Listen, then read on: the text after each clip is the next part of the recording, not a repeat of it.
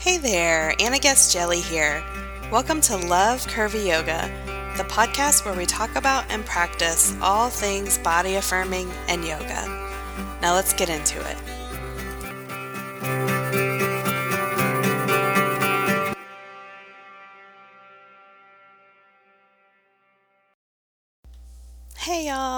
Having fun being back in the groove of the podcast, and I hope that you are too. Thank you to everybody who emailed and commented on social media and otherwise let me know that you are excited that we're back for season three. Me too. So, today I want to talk about an email that I received from a community member not too long ago. So, this person emailed me because she is interested in becoming a yoga teacher. Awesome. But the training she was considering asked on the application if she could keep her heart rate up for 20 minutes at a time. So she was emailing me to see how much uh, level of physical fitness does a yoga teacher need to have, and she explained that she wasn't sure if she could meet the level of intensity that this program was asking for, and it was really making her doubt if she could do the program, and if really if any students would even consider her a valid yoga teacher if this wasn't something that she could do. So I'm guessing you can predict what my face looked like when I got that email. Um, my first response, not to her question, but to the overall idea that there's something that's required of yoga teachers physically, was, ugh. um, I definitely find it frustrating when yoga is cast as a primarily physical activity that requires increasing and sustained levels of intensity, like it's a kickboxing class or something like that. Of course, I totally understand that there are many different styles of yoga, and I am assuming that whatever she was considering in this training thought that there was a need for that level of um, physical fitness. So I told her about differences between different styles of yoga and kind of explained that though that particular style might need that, that not every style necessarily would. So, the main thing that I told her that I said I really, really hoped that she could hear was that she doesn't need a different body. She just needs a different yoga teacher training. It can be just that simple. Sometimes we can get onto feeling like the problem is our body. I mean, of course, right? Like, we only get that message. Everywhere. So it's not at all surprising that people think this about doing yoga teacher training or doing anything, um, but it is definitely prevalent in a realm where you are moving your body, like yoga teacher training. So, having this conversation with her reminded me just how powerful this message is. You don't need a different body, something else may just need to change. So, I wanted to talk about it here. You know, of course, for anyone who is considering yoga teacher training, but really, I wanted to talk about it more broadly because I don't know about you, but how often have you wanted to do something, wear something, go somewhere, or whatever? and then assumed that you couldn't or talked yourself out of it based on your body. I mean, I have only done that myself like uh 1.2 million times, 3.6 million times.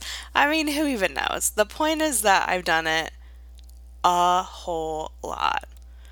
And really, this thought almost kept me from enjoying yoga for almost 10 years before I became a teacher. So, for so long, I practiced as the biggest person in the room, the instructions never totally making sense for my body, but just assuming that once I finally lost X pounds or, you know, whatever my latest body fantasy was, then I'd really quote unquote get it. And I don't know what I thought would happen, to be honest. Like, probably I just thought, like, oh, I'd be skinny and everything would be perfect.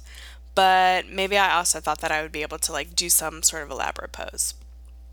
But when I began my body acceptance journey, it just kind of hit me out of the blue like, oh, maybe I don't need a different body. Maybe what I need is just yoga that actually works for my body. And that was the moment when everything changed in my life, when I started to be able to practice with more comfort and ease when I was able to consider becoming a yoga teacher because, of course, I had the same idea that this person who emailed me did, which is that there's no way that I would be able to teach or that anyone would be interested in having me as their teacher in this particular body, which, of course, is not true. So, I like to talk a little bit about where else this shows up in life and just kind of toss out some ideas that came up to me, and I'm sure that you might have some others as well. So, um, here's some. You don't need a different body, you just need clothes that fit you and feel good. How big is this one, right? Um, I can't even tell you how many times I have stood in my closet you know, hated everything that I looked at, tried on things and felt like they didn't fit right, didn't look good, etc. Um, and when that became less of an issue for me was of course as I went through my body acceptance journey, but a big part of it honestly was just getting clothes that fit me and that I felt comfortable in. When I stopped trying to wear clothes that didn't fit me, surprise, surprise, I felt a lot better. So here's some more. You don't need a different body, you just need different friends. I'm laughing because that sounds so simple, but this is a really big one and a hard one.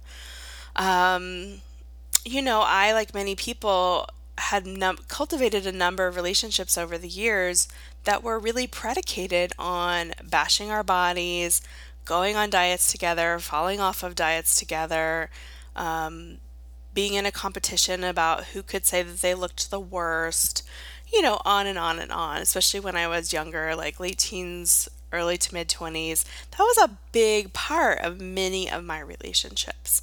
And in some of those relationships, over time, as I became less interested in having those conversations and wanted to not be bringing that into my friend's life either, I was able to kind of shift that conversation with a friend who might have gone on the journey with me, um, or just kind of shift it and not bring attention to it. But other times, some friendships fell away, and that feels really hard in the moment. But I feel like that's a just a natural evolution of friendship sometimes when people are growing in different directions. Okay. You don't need a different body, you just need a different conversation with yourself. Uh, this one is definitely one that is ongoing through life, I think. We have these different conversations with ourselves about what we think our body needs to change into or what it should look like, and that inner critic voice can get so loud.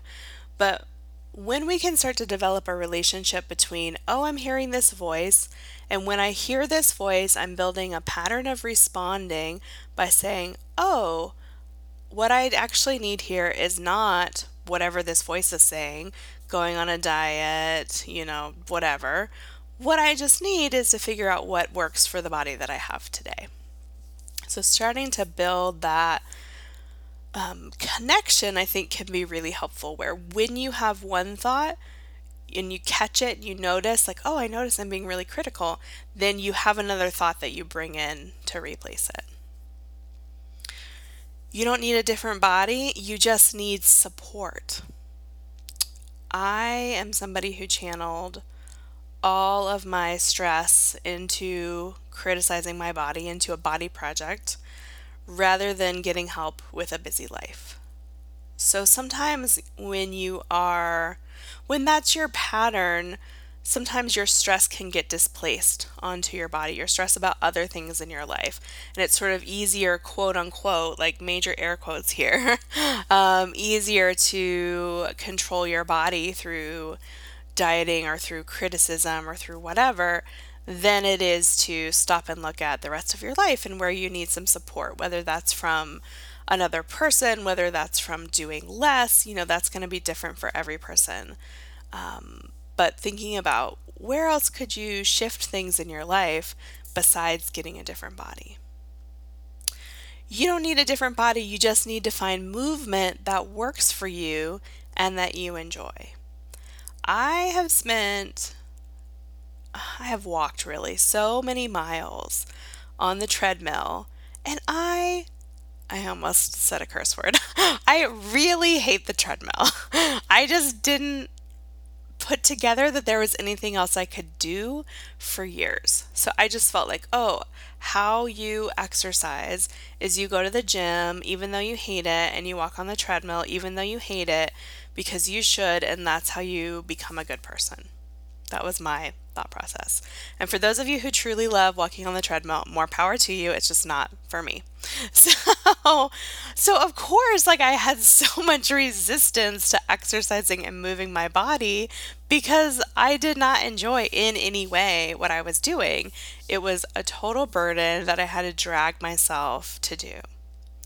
Over time, as I started to get curious about what do I enjoy and what does my body want. You know, I was talking to a friend recently about how through both of our body acceptance journeys, one of the things that's been most surprising is how we're actually moving our bodies so much more now than when we were in the midst of our dieting days. And we both kind of thought that that was beca- because of this very thing where we were just like, oh, go to the treadmill. No, thank you.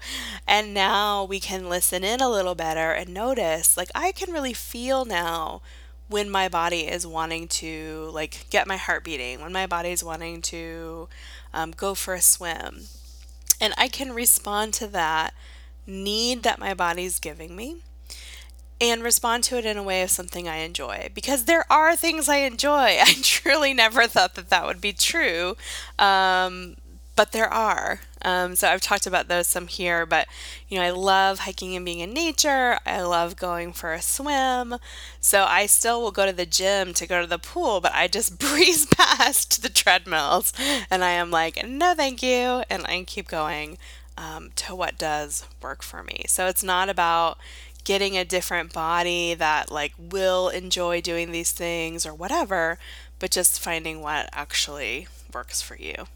And you know, this list goes on and on, right? Like I'm sure there's so many more examples we could come up with, but I think just starting to think in these terms can be really empowering.